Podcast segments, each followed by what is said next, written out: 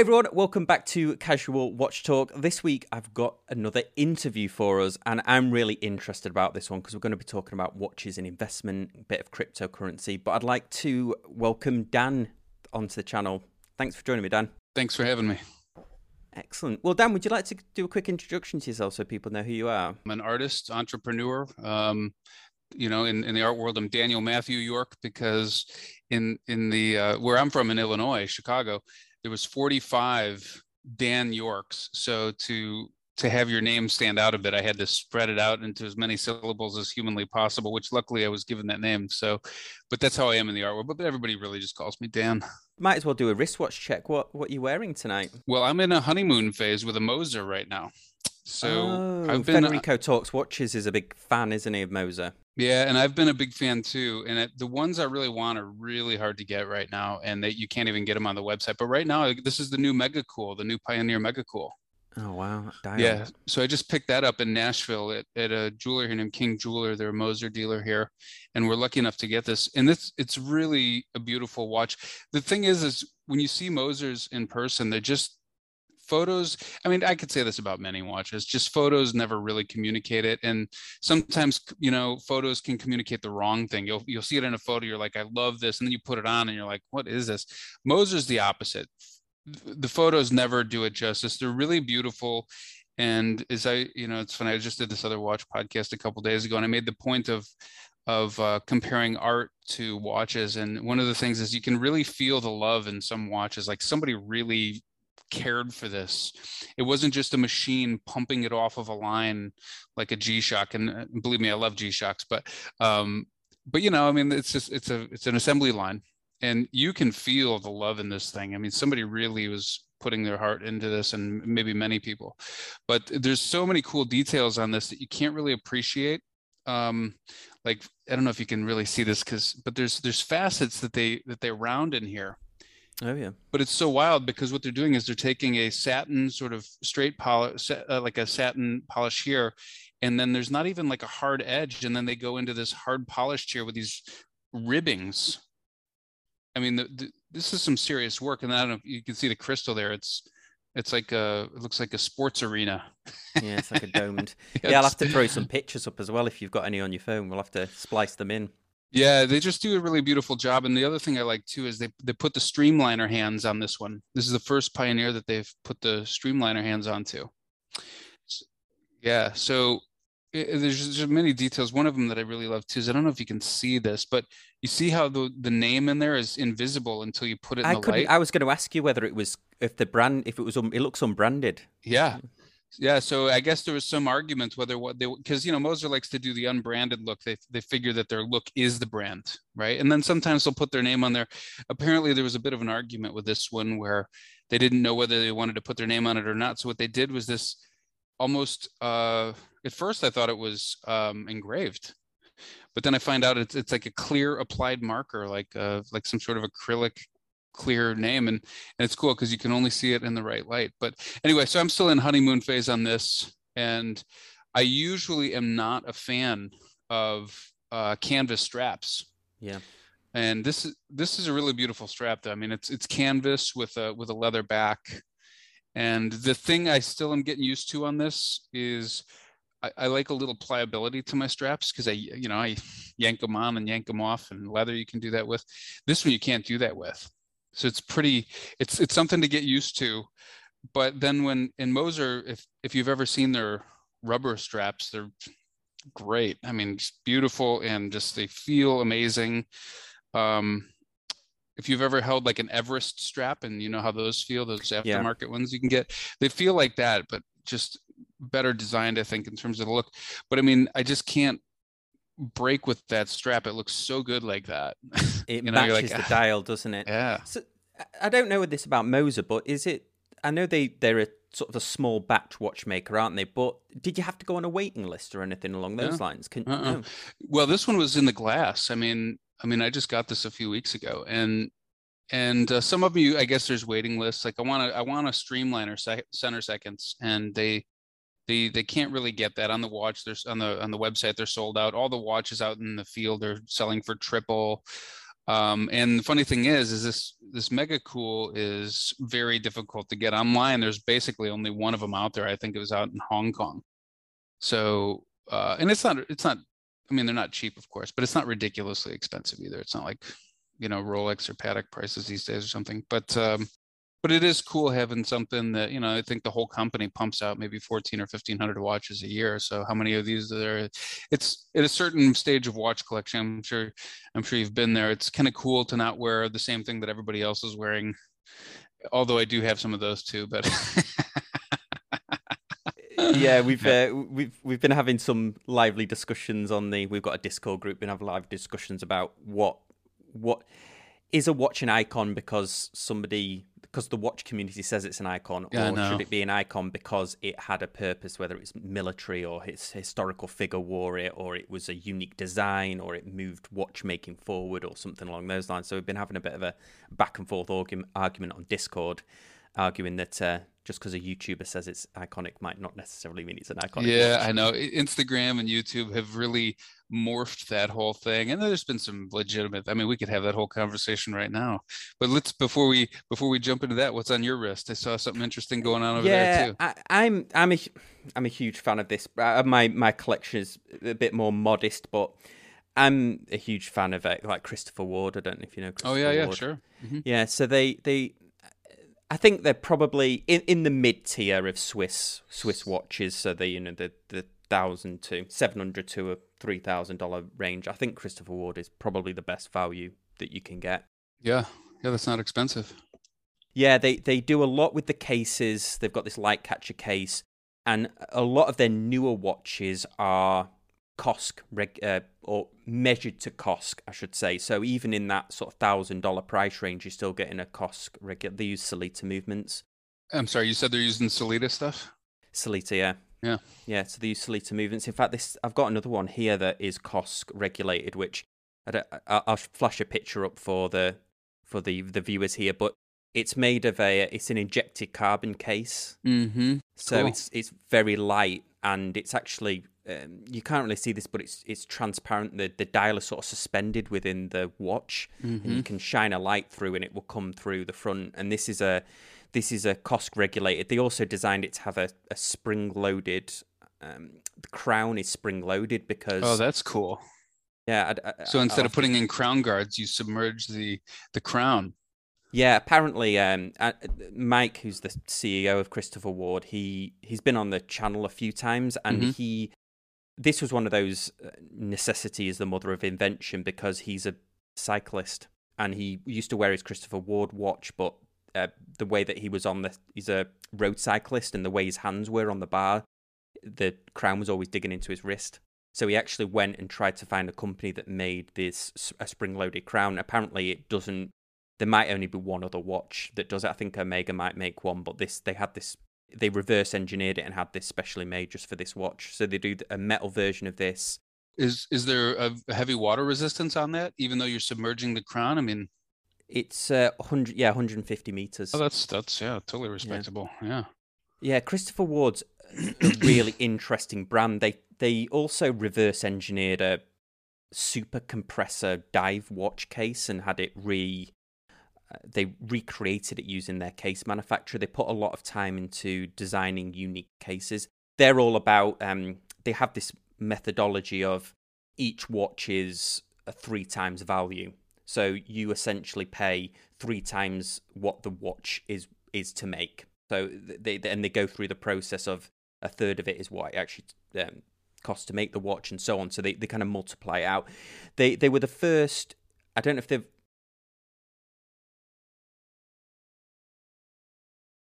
Well, this is the this is this is yeah this is going to be an interesting topic to so, talk about. But yeah, I think they were the first fully. Somebody will correct me on this, but I think they were the fully first fully straight to internet watch company that didn't sell in stores. They were internet first, which yeah. obviously a lot of the watch companies now are, are doing the reverse of that. But they were always buy it online and then they have this 60 60 warranty. So you get a five year, 60 month warranty, but you get 60 days if you to return the watch if you like it or not. I think they are they still privately owned, or because another company that did that was remember that one company on uh, uh, they were all over Facebook. MVMT, I think they were Yeah, called. yeah, movement. Movement, I don't yeah. know. Movement. Yeah. They ended up selling for like a hundred million or something like that. Yeah, movements. Movements an interesting one. In fact, the the I work for a tech startup that's based in San Diego, and the people that went to, I think they went to business school with the founders of Movement. But Movement was they they got in early on the Kickstarter thing, and they were getting a Mm. lot of rebadge watches from um, you know Chinese makers and rebadging them and stuff. And yeah, I mean they they they were. I think they were the first. Maybe that's that's a lie because there's other marketing companies that do this, but they were a marketing company first, is how I Yeah. think of Movement, not a watch company Mm. and um but yeah christopher ward were uh, i think they were straight to internet first and they, they do it they, they offer i think they offer a really good value value for money watches That's honestly. great. So, Yeah, I think there's some very cool stuff. I mean, there's so many cool brands coming out with so many interesting things right now, and and uh, it's it's a cool time to be a watch collector and really you can really hone in on certain things, and that's one of the things that you'll you, that I find is that you can if you get too much into the watch community of uh, I, I what do you, what do we call it the hype market or the the one-upmanship market or something like that or whatever you want to call it, you can you end up with a really shitty collection. yeah, we were talking about this sort of recently and i i refer to it as the paint by numbers watch collection Yeah, totally, totally. where you're like, oh, I need this dress watch, I need this, I need this watch, I need one of these, I need, you know, and, and then and then when you end up looking at it, you're like, oh, do I really, do I even wear a dress watch? I Like, know. where, where do I go that I would need a? yeah. Yeah, I've gone through I've gone through phases like that where I was like, okay, well, I'll have the dress watch, I'll have the sports watch, and then and then it would change to then I went through a phase where I wanted to have one in every material, you know, like a carbon fiber one and a ceramic one. And that one that was probably one of the more interesting phases that I went through because it, it leads you into some very cool watches. Like um, one time I was in Orlando, as a matter of fact, and or maybe it was Tampa. It was a it was a um they had that freak. It might have been I think it was the Orlando Mall. Oh yeah, Ulysse Nardin. Yeah, it was Ulysse Nardin, and it had a, it was the Freak X, I think they called it, but it was a carbon fiber Freak. And I'm telling you, the thing was so light. It wasn't crazy expensive compared to the old Freaks were like, you know, I think 75, 80 grand or something. This one was about 20. And but man, I'm telling you, that thing was a really interesting watch. And I think a really some of these watches I think deserve more attention than, you know, everybody looking at the same ceramic Daytona over and over and over and over that was a really fascinating watch. But there's a lot of watches like that I ran into when I was like, oh, let's go look at ceramics and carbon fibers. And some people do really, really beautiful carbon fibers. As a matter of fact, I don't have it here, um, but I did have a picture of a couple of them. One of mine's in the shop, some of them are, but I I ended up having this, and that's the new Zenith Carbon. Yeah, so it's the Zenith Defy, is it? Yeah, it's the Zenith Defy Carbon, and you can get it with the carbon strap, but the way to get it is with this rubber strap, and it's 41 millimeters. And I'm going to tell you, it's beautiful in in light. It's sort of the vibe of it is really interesting because, um, you know, they're owned by LVMH now, so they kind of, you know, they get Biver at the helm, and then they get the sharing of, I think, all the component technology from Hublot, and but it's almost like they're doing Hublot better than Hublot's doing it, and then you get a Zenith movement in it, right? So you're you're getting this really cool stuff, and I'm telling you, these rubber canvas straps that these guys are doing, and their clasps are so top notch, and it you put it on, it feels so cool. But the vibe to me is like an '80s, like an '80s movie. It's almost like Miami Vice meets uh like like a Swatch watch that you know it doesn't cost you 50 it's like a swatch watch kind of vibe it's really cool Yeah, the um, it, it, it's a it's a forged carbon, I presume. Um, Yeah, Christopher mhm. Ward's using an injected ejected carbon, but I think forged forged carbon is is a carb a type of carbon fiber, and it doesn't have it. It's it has that beautiful, almost like marble like Totally. texture to it, doesn't it? Instead of the like a layered carbon way carbon. Fiber. yeah it's almost like tiger tiger print almost or you know uh what's another way to put i don't know it's yeah it's like you're saying but it's really beautiful stuff It's a really interesting material. I know uh, Doxa, the famous dive watch makers, are using a. They made a forged carbon cased watch as well. Mm-hmm. Yeah, the cool stuff about that too is that the I'm I'm pretty good on my watches. I know some guys trash their watches, but the the reliability of it you know you you scratch them and they don't really scratch that much. It's kind of like it's similar to ceramic to me. I'm amazed with ceramic as well. Yeah. The the I think the my the favorite, the best one I've ever seen was the Grey Side of the Moon, the Omega oh, yeah. Speedmaster Grey I've Side seen of the that Moon. too here. Yeah, in Nashville incredible. they had one of those. Yeah, incredible with those rose gold, not uh, cheap, rose though. gold hands. Not cheap. No, they're. I think at the I think they retail for about eleven thousand, but I don't I don't know if they still make it now, but I'm sure it's more than that. And it, it, it comes on that crocodile grey crocodile strap. It's one of my favorite Omegas that I've ever reviewed. Was the was the grey side of the moon. I did the dark side of the moon, but to me it's too shiny. It's too it's too glossy. Mm-hmm. I got a, a brief list of some of the watches that in your collection you really focused for a while on Rolex. Was that how you started getting into watches? Because you've got quite a few key Rolex pieces, quite a few Yeah. sought after ones. and they're mostly accidents. That's the funny thing is it, it's funny. I'm not even a huge Rolex guy. I'm more of a I like precious metals, you know. And and and one thing I found is when you when my collection was morphing, because like I said, I went from materials to uh, you know, and I kind of went through a phase where I'm like, well, I should have like a staple piece, like an AP and this, and but that really was boring. And one time I was in Vegas, which I go to frequently for watch watch stores because it's the Love, love, I love Vegas for watch stores. that's all I go for. I go for food to get fat and to watch watch to go to the watch stores there because they got everything.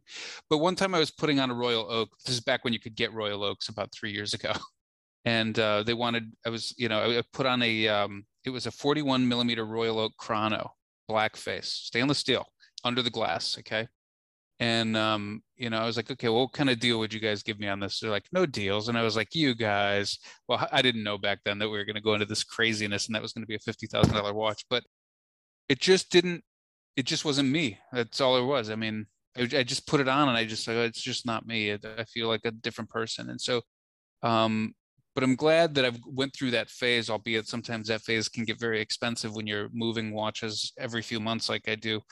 Uh, but you do sort of find yourself as a watch collector, and you start finding these little uh, nuances of yourself that are expressed in watches and those are those are my favorite watch guys and my favorite watch conversations to have because sometimes guys do nuance out into rolex and that's totally okay so long as it's kind of like their shtick. i really enjoy that One of the members of our Facebook group, Lee, who's a groundskeeper at a golf course, mm-hmm, mm-hmm. and he wears Rolexes as he's doing his his groundskeeping. so he, he has these great shots of him in his his gear, or he's on the back of a John Deere. He has Explorer, and he also has a 41 mil Datejust.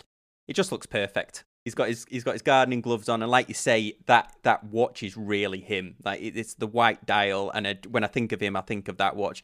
And I, I, you're right, it, it's it's one of the beautiful things of collecting, isn't it? Finding things that you like and and and really discovering, like you said, a, a bit of a part of yourself in your collection journey as you go through. I guess you could do this with any anything, you know. Like you you said, you're this one guy you were talking about, the CEO of this watch company was a cyclist, you know. And I've cycled, and the funny thing is, is I also had run into that same problem where my watch my watch crowns had created this dry patch of skin from constantly rubbing and sweating, and and I was like, oh, I guess I just don't. It's funny, I do have a cycling watch that I wear, and it's this old G Shock that I'll never sell. It's an old GIEZ. I don't even know how old that is, maybe 10 or 12 years old. But you notice there's no crowns. And so it's and, and the sides here are plastic, so it's very easy on the skin. So when I do cycle, this thing's great. The thing that sucks is the the salt from your skin that you sweat out gets in the strap and you can never get it out. So the thing just looks like total hell. Plus it's been in the ocean and I mean I've just beat this thing down and it's never died on me. And but um you know the, the discovery phase is i think very cool it teaches you a lot about yourself and individuality and growth and what i would buy 10 years ago or even 15 years ago is so completely different than what i would get now but i all i also am in life uh, in my careers an opportunist so when an opportunity presents itself you you, you got to jump at it and i've made the mistake of not doing that too because sometimes you get lucky with them and you you find things that you do you do love like that. Yes, you mentioned that you saw an AP in the case, and uh, the watch industry has just gone absolutely crazy now. And I know this is those, yeah. something. Yeah. I know this is something you've been following, and I'm really interested to to get your opinion just on the watch bubble, if it is a bubble, the craziness with, with COVID and, and vintage watches, and and how we've got really from a short period of time, three to five years from having watches that were quite obtainable, or at least you could buy them, now to being, especially Rolex is a good example, but where they've become so unobtainable now. And like the the Nautilus you used to be able to buy, and oh, now oh, no. they're producing a Tiffany one. So I'd love to get your opinion on on on what you think of all that. To me that's just an economics conversation. Some guys think it's just watches and i'm like well it's it's so tied together and and like like the nautilus it's funny a buddy of mine in the aquanaut i'm going to say the nautilus and aquanaut so i was in my store i had a rolex dealer in florida which is now closed. I used to go to these real boutique rolex stores that had you know rolex and patek philippe and uh, some other niche brands and of course rolex closed all those and went to these big box retailers you know? But um one time i was in there and they had an aquanaut right $21000 Right. We're talking we're talking the I think it's the 5167A, isn't that the the 40 millimeter one? The one that's fifty thousand dollars now. So so I was like, ah, not my thing, too conservative. You know, I'm an artist and I'm, you know, a, a metalhead artist, you know, like, nah, not my thing. And it was a beautiful watch. And then those same two watches I was just looking at at David SW in the store. I was in Orlando at David SW. He had two of them. Wanted 72 or 75,000 bucks for them and one of them was brand new. I was like, damn, you know. So in the the the uh, the Nautilus, I was in a shop once, and they're like, yeah, twenty nine grand. Well, now they're like one hundred and thirty thousand dollars for that same exact watch. But it just to me, it comes down to economics, right? Um, you have a hard tangible asset, and all it's not just the watch world; it's it's cars too. You know, it's it's it's it's these uh, you know these luxury cars and all luxury items are doing this. So to me it's the flow of money. And is it a bubble? Yeah it's a bubble. Uh, there's always bubbles. I mean bubbles always burst. Some people people are like well bitcoin's never going to go down. Well yeah okay well then it went down by $35000 in a month. And then oh the you know cars are never going to go down. Well then they do. And oh watches are never going to go down. And then they do. I mean uh it's just you know it's going to come from somewhere but what i like to pay attention to in in all of this is there's luxury goods watches included and then there's cash and then there's the stock market and then there's cryptocurrencies and then there's real estate. They're all high. And typically what you'll have when you just look at history is like well one of them goes down one of them goes up you know?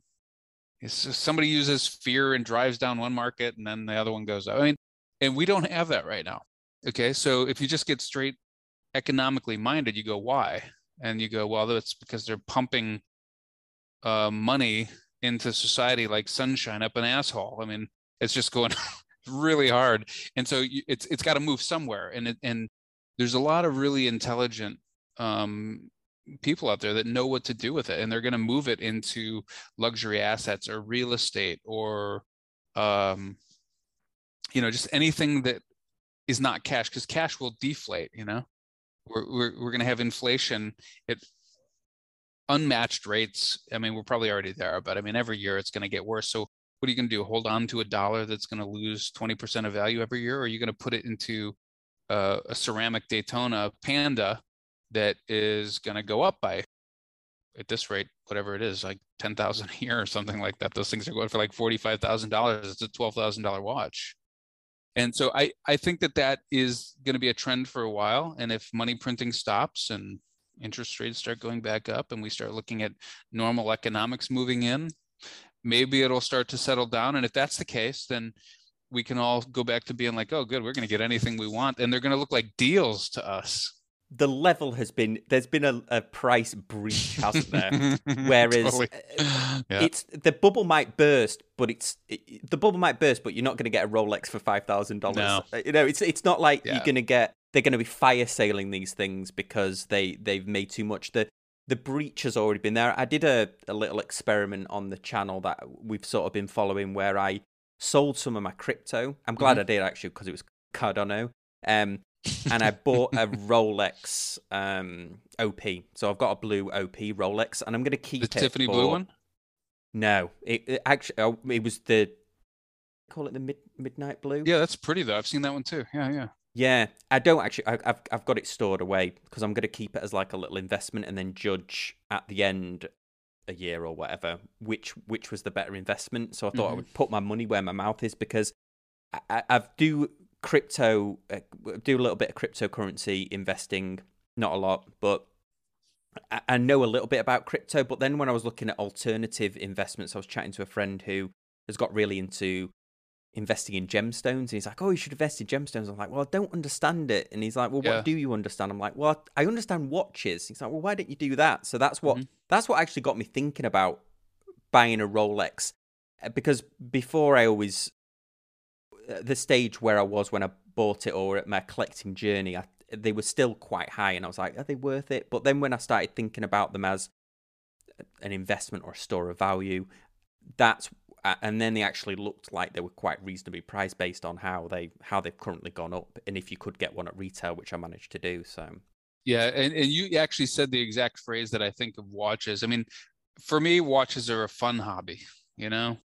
And we could, all- you know, some people go like, you guys spend so much one money on these stupid watches, and it's such a, I mean, this this makes no sense. Well, of course it doesn't make sense. No, nobody's hobbies make any sense. You do it because you like it, right? So, and we all know that, but it is kind of nice that this hobby can can be viewed as a tangible asset. But store of value, funny enough, is the phrase that I use. It's a store of value because how do you know that a Datejust is going to go up, or how do you know a Daytona is? You don't. You know, it could go down.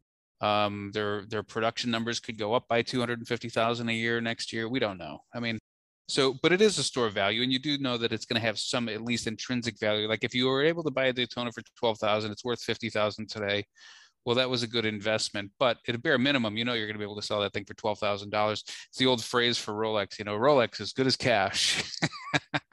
just for because I've got viewers of collectors of all all different ranges, and you can even apply that to watches that go. I think vintage Seiko watches percent wise. If you've got some of those early the Vietnam era ones, the 62 MAS, if you've if you've got some of those vintage Seikos, they've probably appreciated in value percentage wise as much as some luxury timepieces. yeah. So Oh there's- yeah.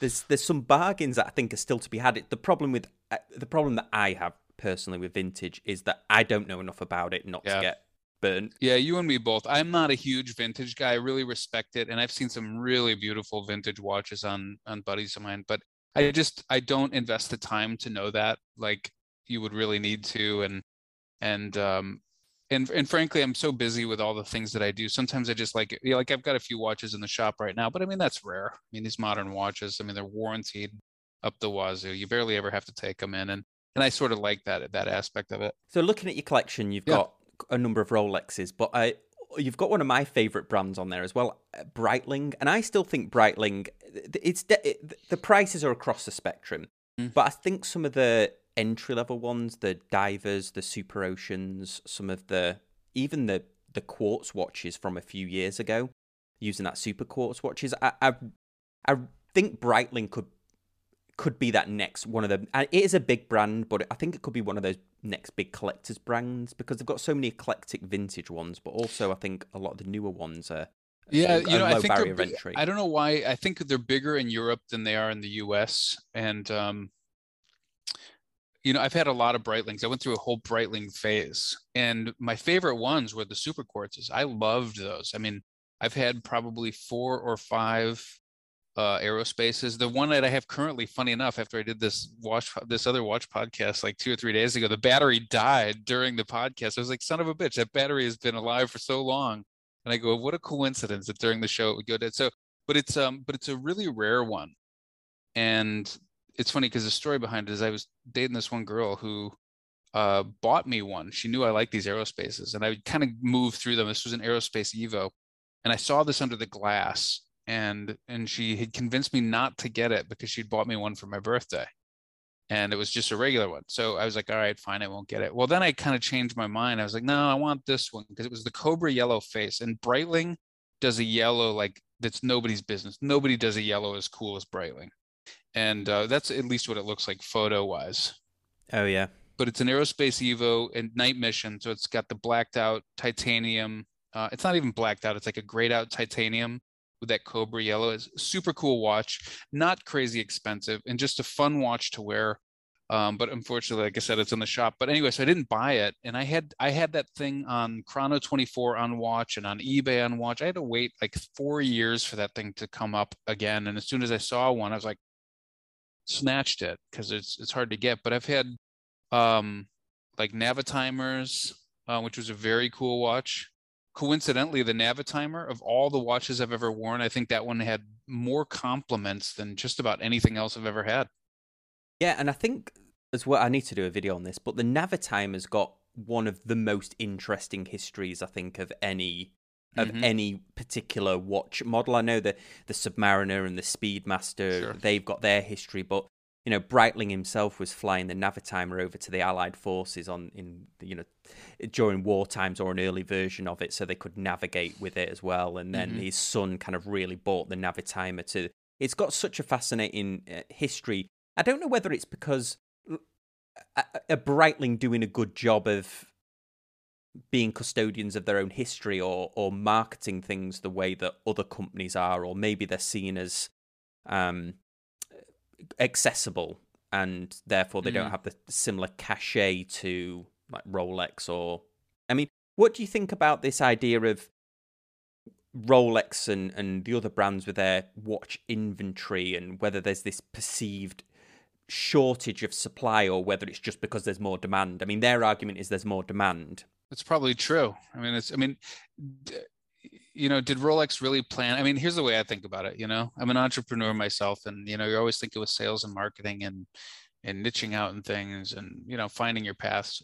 Did Rolex and Patek Philippe and AP really um, go like, hey, let's short the market supply to create this huge explosion? I don't know. I mean, it would be really brilliant if they did, I suppose.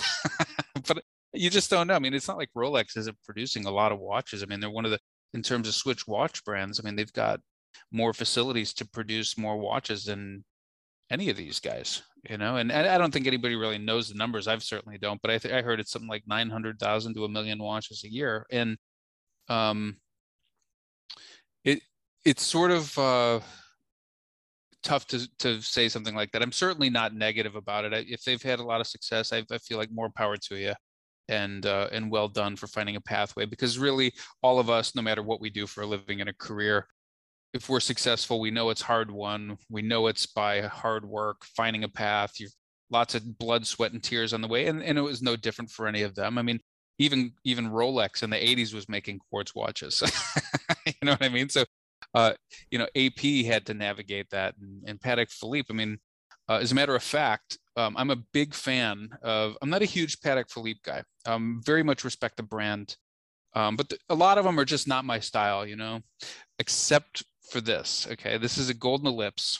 Okay, and I love the golden ellipses from them. I think it's the best watch they make. It's it's to me a fascinating look. It's super comfortable. This is the the the platinum version and it's you can't really tell in the light right now because it's nighttime out here but it's it's got this super dark blue strap and the face is a cobalt blue and that face is actually gold. So it's a platinum watch with gold inside and they, they even made this blue gold face. It's beautiful.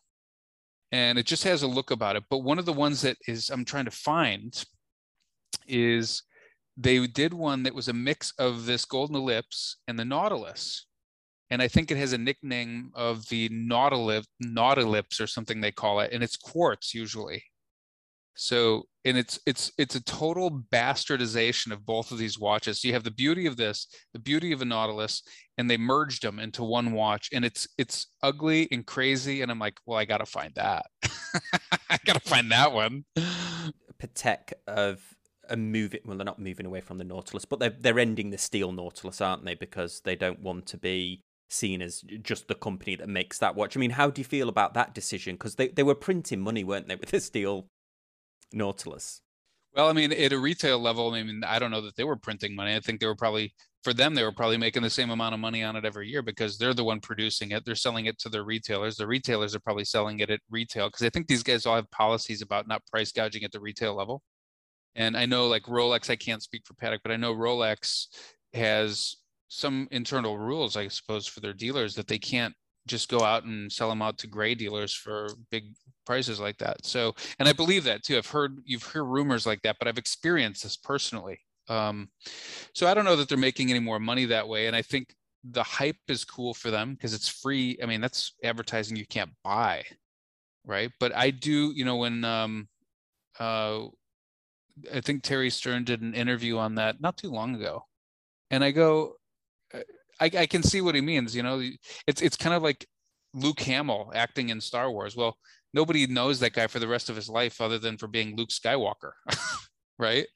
And I think he was trying to avoid that. And you go, I get it's a t- it's a good concept, and people get too too focused and put horse blinders on on on the income of it, and like I can't believe they're not going to produce that, and and who knows maybe they will maybe they'll keep doing a new face and it'll be like ozzy osbourne who who keeps doing retirement tours every 10 years. Yeah i mean and they they definitely played they played all of the the used dealers at their own game didn't they when they released that tiffany one? And it yeah. went for was it five million or something or something the, the, like the, that. the, the first one. Um but yeah it's it's become I see. I totally see your point on that because yeah, they are the. It's the resellers that were making the money on mm-hmm. that.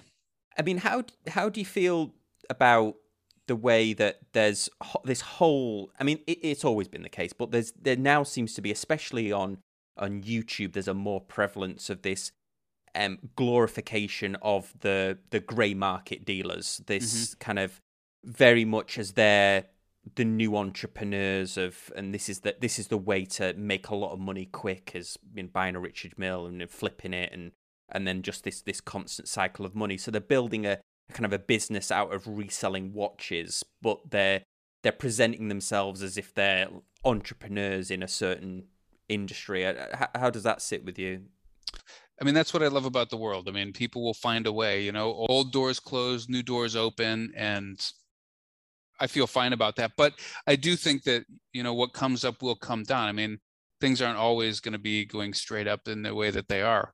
So it's kind of like real estate agents, you know. And uh, you know, I'm I'm 43 now. So in the 90s, you saw this huge real estate explosion, right, in the states, and everybody and their brother became a real estate agent. I mean, it, you know, all these everybody who's these part-time real estate agents all over the place. Well, when the real estate market tanked you know the market shook out and the only people that survived that was the real brokers and the real agents you know? Any anybody can sell in a good market. Anybody can move something in a hot market because you're order takers. But the real survivors can move through the low markets and the low markets and and and move through that. And so you'll see that i think with all these gray dealers all these all these you know there's there's always been gray dealers. But yes not to this volume and and some kid that moves into it thinks he's some hot shot because he can you know get access to some guy in portugal who's going to flip him a couple of rolexes and then sell him for a $25000 profit in the states. Those days won't always exist and they'll probably end sooner than we both think. Uh, I'm i'm same age as you similar and I, I, I lived through that sort of late 90s, early 2000s, mm-hmm. a clubbing scene where DJs suddenly became the superstars. It yeah, right. It, it, moved from the music, it moved from the trance music to where the DJ was the superstar. And, and some of them, you know, incredible careers born from there, Tiesto and Paul van Dyk and so on. And now I feel like in our little niche of watch collecting is the last year was the year of the superstar grey dealer and mm-hmm. uh, and like you say all all the more credit to them. Um, yeah, it, and, and you know, it's all going to move in phases. I mean, like you were bringing up Breitling, okay? So, I mean, in in like 2005 through 2010, big watches were the thing. Like everybody had to have a big watch, and and Breitling even made like a 51 millimeter emergency. And I think the emergency is a super cool watch. But 51 millimeters, I put that thing on and I was like, holy shit, this thing is like wearing. I mean, it was it was light because it's titanium, but I mean, it was just. I felt like Flavor Flav, you know, like you know, putting this giant thing on my wrist, and and and Breitling really went through this kind of I don't know. Some would maybe call it like fashion watch kind of a thing. I like. I personally, I liked it. I thought the the chronomats were super cool looking. I liked the modern look. Um, I think they had a real sweet spot towards the end of the '90s, early 2000s with the um, with the chronomat. I'm trying to remember the name of it. They would do two toned accents on it. Yeah, I, I love the B1, the the Anidigi from that time. Yeah, Breitling B1. Very cool watch. Yeah, and and the right size too for what it was. So but they you know they they kind of overshot the mark and then everybody came back. And now and then and it's funny in five years the whole world had changed from these huge watches. And now the trend is getting back down to 39 millimeters. And it you know ap's even coming out with i think 30 36 or 37 millimeters. And and and it's now the the big trend again. So uh, people are throwing away all these big watches. I have not. I still have one big watch from that trend that i still like and still have that people probably think is a douche watch and i'm a douche for wearing it but i'm like hey whatever it's all about the lug to lug measurement isn't it and also mm-hmm. how as I've got more into watch collecting, I'm amazed at how the balance of a case is it's become more of the key to me, like how it balances on the wrist. And I think some of these, when you get a perfectly balanced watch, is I mean Rolex do a great job at, at balancing their watches, but some of the some of the watches I've had where they sort of like hanging off your wrist. Mm-hmm. Yeah, totally. I've kind of I've kind of I'm over that phase. Yeah, yeah, they do. That is, it is an interesting thing with like oh, you mentioned uh Rolex and the and the balance because they just did that whole one millimeter upgrade. Have you messed around with the 40s compared to the 41s and like the subs yet? No, I haven't actually. I um I used to get access to quite a lot of Rolexes for filming because uh, Bob's Watches, who's a big Rolex yeah, dealer, sure. was based around the corner from where I was in California. But now I've moved to Florida. I mean, before we uh, before we finish up here, I, I'm in, we've talked about most of the the main watch brands here, but we haven't talked about is and I think this is the biggest one of the biggest watch phenomenons of 2020. Certainly, if you look on YouTube, is is um, Richard Mille or Richard Mille. Yeah, yeah. What's what's your view on that as a long term sort of luxury watch collector? Uh, that um, brand and how it's sort of. Well, see now, now, now this I, I put my artist hat on for this because I'm an artist, of course, right? So I, I look at things, and, and funny enough, the watches that I buy, I mean, I look at them you know, first of all, when I buy a watch, it has to have the it factor. You know, it's got to be, it's just got to hook me for some reason that's just what I get hooked on. But I also look at it from the viewpoint of skin tone. And, you know, I'm Irish German, so I have white skin and you can see pink and my veins are blue. And, and, you know, even though I have yellow gold watches, yellow gold is not my color right? I just happen to like yellow gold because it's classic and it's cool and it harkens to the 80s kid in me that I grew up with all these guys wearing yellow gold watches. So it's it's kind of cool, but it's just not my color. So um I love Richard Mille is how I say it. That's how I've always learned to say it, and I hope that's yeah, correct. I'm sure so, I'm saying it wrong. Richard Mille. Yeah. It's probably going to be like Rick, Ricky Millie. We're all going to find out. We're going to be like, oh, he's this kid from Brooklyn or something. well, he's actually big friends with Sylvester Stallone, isn't he? When he made Sylvester Stallone uh, designed that watch that was like a million dollars or oh, something yeah. that that subsequently Sylvester Stallone sold his version of it. So I don't know what that says about yeah. maybe they had a falling out, but uh... yeah, I, I think I think it's really incredible that you know some of these brands are so old and they've had you know uh you know, so much time and decades and decades to to craft their success and these guys have done it in what less than 20 years and they're huge i mean back 15 years ago, all the sports guys were wearing Hublot, right? And they all had different Hublot. And now they're all wearing Richard Mille. So I, I, I think they're really interesting and they're they're almost like patchwork in a way, which I really love. And I think they're doing like the candy stuff. Did you ever see the candy watches they yeah. were doing? Um, I yeah. think that's hyper cutting edge watchmaking and and so artistic and you know very very niche community. I think I saw mostly hip hop guys wearing those. Um, and, and the prices have been insane. Now, my favorite one that they ever did was the 67 and that was a they did two versions of it which one was a pink gold and then one was a titanium. And it was their ultra flat with the tonneau case. And you used to be able to pick it up for a buck and a quarter you know six figures of course a buck and a quarter. And i think those are even doubled in prices. But that one looked like a new york city art deco building to me and I love deco. I love old, you know, 30s and 40s. I just loved old American deco stuff.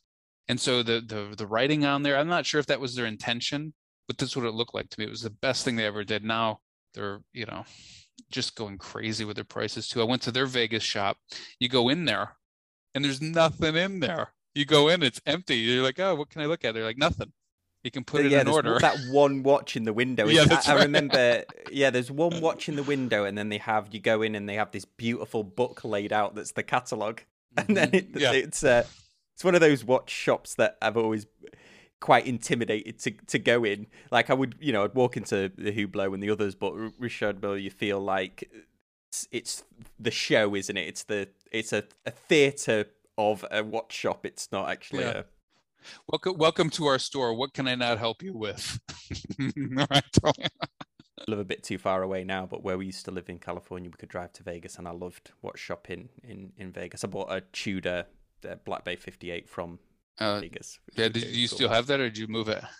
I moved it. I'm I'm very much. I don't know. Maybe this is a good th- sort of part to finish on. I'm very much. If I, if I wear a watch and I- even if I love it, after a while and maybe I get a new watch and my taste change, I don't often hold on to them. I, I don't. If I sell a watch, I never I never feel like I have to buy it back. I, I don't know whether it's just me or, or like as I'm, I'm going from much. I mean, I had a, my Speedmaster that I got married in. I, I've had it for 12 years. I, I sold that. I, I sold my Black Bay 58. I sold a, a couple of other uh, Omegas that I really wanted at the time. I don't know whether I'm more of a, a lust after a watch and then then I'm on to different things, but I don't feel the need to hold Once on the to them. game's over, you're like on. You're like, I'm good. Yeah. Yeah, I So don't do know. you, That's you never. So you never like, you know, like. So if you sell one, you never wish you had it back. You've never gone through that where like, oh, I've I should. I shouldn't have sold that one. No, I've never I've never done that. Wow. I think because I think because Okay. in my in my collection, uh, the ones that the the ones that actually have value to me are the watches that I inherited. So I've got Mm. you know my granddad's a, a Casio from my granddad. I got a Timex from another granddad, and I've got my um a, a watch from my father-in-law who who passed away. So those are the, the actual valuable valuable to me. Um, and the other watches, I just love watches so much that I I think I, I like experiencing different watches. I, maybe I'll go through a phase where I'm like, oh god, I wish I hadn't sold the uh, that particular watch, but it, it's not happened so far to me. Um, and maybe it's because I'm reviewing watches and I'm getting a lot of watches, you know, c- coming and going on on the channel. Yeah, you can so- get. You can get. I don't want to say the word jaded, but you can. When you get a lot of that stuff happening and you're in that all the time, you can really, you know, get sort of flat on the whole thing. I'll tell you, I, I've you know, I don't typically regret stuff that I move either because I'll move stuff pretty fast. Sometimes I'll hold on to it for three weeks and move it and try to not take a bath on it. And um, and some of them you really do take a bath on, but uh, you try to mitigate that as much as possible. But there are a handful that, you know, I'll find myself thinking about, and I'm like, and and for a long time, and I'll be like, I shouldn't have sold that one. And those are the ones that end up becoming permanent collectors, like this this Submariner. Like I was so sick of Submariners, okay and I've had one, two, three, or four Submariners now. And I started off with the same one that everybody else has, which is the 40 millimeter, you know, sub. And I just got sick of seeing 20 of them in the airport every time I was in an airport, and everybody had. it. I just got sick of it, and so then I moved on to the the bluesy, the two tone bluesy, and I was like, well, that's a little bit more distinct. It's a real man's man's watch. I was like, oh, that's cool. And then I made the mistake of putting on the full 18 karat gold version in a store in Atlanta. And I was like, well, obviously I'm going to get rid of the two tone and get that. You can't have the two tone version, right? And then I sold it. I had it for two. I had the eight, full 18 karat gold version. I sold it for two years. And I, like I said, I'm not even a diehard Rolex guy, right? Um, and I sold it for about a, I would say a 40% profit after wearing it for two years. So I was like, oh, it made good. But the funny thing is, is I weirdly regretted it and for a while. And so my Rolex dealer here in Nashville, this is a new 41, by the way. I just got this a couple months ago. At, at retail, believe it or not, you know. So they called me. I said, hey, if you get another one of those in, I'll buy it. And this is the 41 millimeter. So I bought it back, and I, I won't sell it again, um, just because it was one of those that, you know, for whatever weird reason, you I just got attached to it and I missed it, and so you get it back. Another really cool one was the the JLC Amvox series. Have you ever seen those? No, Super cool watch. the tit- are they titanium? They're Some of the 'em are- titanium think- Navy SEALs ones. Um, the, some of the Amvoxes are titanium. Mine was. I don't know if all of them are though. They've had like seven iterations, but I think you with like your with your Chris Ward and those, and you you can appreciate the the interesting t- details. The Amvoxes are very cool because they the crown. I'm sorry, the um the crystal is the chronograph. So you press the crystal, start, stop, and then reset is pressing the bottom of the crystal. And they made them so that you could touch them with you know driver's gloves because you're not you're not gonna there's no way you're moving Daytona little crowns on a driving gloves. It's so and of course nobody really uses those for those anyway. But but that's another one. There's an Amvox too that's uh, you know it's black black coated titanium and and I think there was maybe three or five hundred of them ever made and and so this particular one had a particular strap and I had it flipped it and then that's one of those where I go I should probably go and start finding that one again. But it you know it came in certain iterations so now you got to go hunting for a pretty rare watch that you know if i could find the one that i had that would be cool too. So it's it's been an interesting thing on your on the watch collecting though is once in a while i'll hang up on that and those become actual permanent adds to the collection not flippers anymore well that's been such an interesting talk. Dan thanks so much for joining me. Yeah it was my pleasure.